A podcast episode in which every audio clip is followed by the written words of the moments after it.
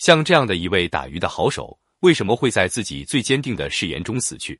如果渔夫把第一次打到的螃蟹拿回来卖掉，最起码可以保证渔夫吃饱穿暖。如果他能够把第二次打到的墨鱼拿回来卖掉，那以后的一段时间中可以不用为肚子饿而犯难。如果把第三次出海打到的马鲛鱼拿回来，也可以填饱肚子。如果他当时能够随机应变的话，也就不会到最后而饿死。但是他却把机会一次又一次的给放走了。所以说，对事情就需要有随机应变的一个能力。从这个故事中可以看到，一个人如果要想生活过得很顺心，就必须具有随机应变的能力。在生活中是这样，在商战争中亦是这样。市场竞争风云多变，以变应变，变不胜变，都应努力做到掌握主动权，这是一种经营之道。在商业竞争中，我们会遇到各种各样的挑战：经营决策、营销谋略、人际交往、企业竞争、商业谈判、法庭辩证等等。面对挑战，面对竞争，谁能谋高一筹，谁就能赢得胜利。在一家大公司的 CEO 招聘会上。有二百多个人落选，只有一个人当上了这家大公司的 CEO。为了考察应聘者的随机应变的能力，主考官便出了这样的一道题：如果在一个下大雨的晚上，你下班开车路过一个车站，看见车站里有三个人，一个人是曾经救过你命的医生，一个是生命垂危的病人，一个是你做梦都心爱着的人，请问，在你的车只能坐两个人的情况下，你会选择谁来坐你的车？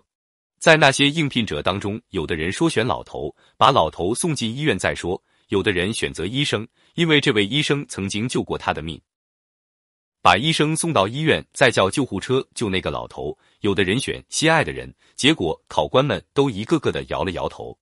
直到有个人进门后，仔细的看了看题，那个人抬起头，自信的说：“我会把车交给医生，让他送老者去医院抢救。至于我，会陪着心爱的人一起等车。”考官们听后。露出了高兴的笑容。这个年轻人被录取了，正是因为这个年轻人的随机应变的能力得到了考官的赞赏，所以才被录用了。随机应变反映出了一个人的智商有多大，是否能够把某些事情应付得来。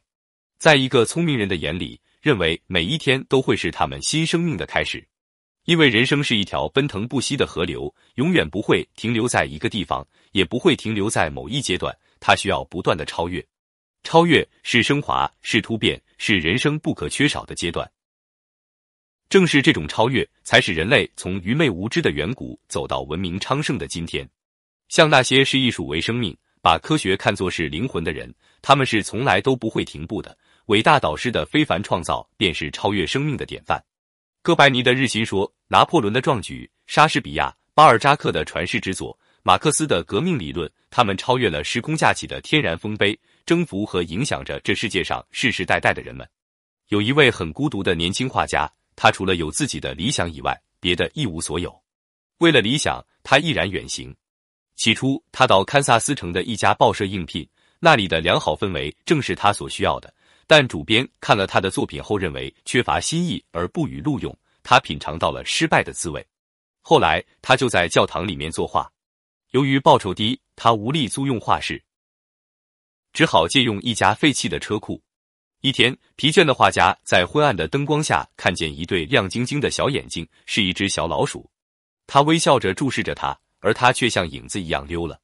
后来，小老鼠又一次次出现，他从来没有伤害过他，甚至连吓唬都没有。他在地板上做多种运动，表演杂技，而他就讲他一点面包屑。渐渐的，他们互相信任，彼此建立了友谊。